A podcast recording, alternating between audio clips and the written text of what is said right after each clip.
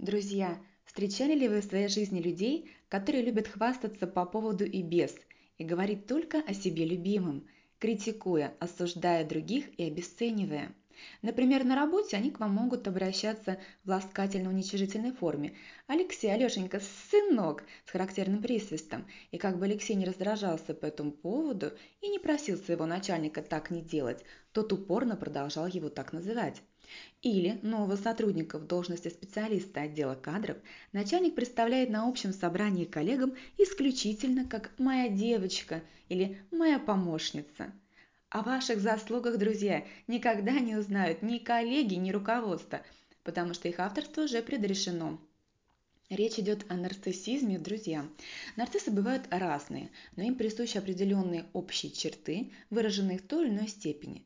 Интеллектуально нарциссы, как правило, развиты, но эмоционально ущербны.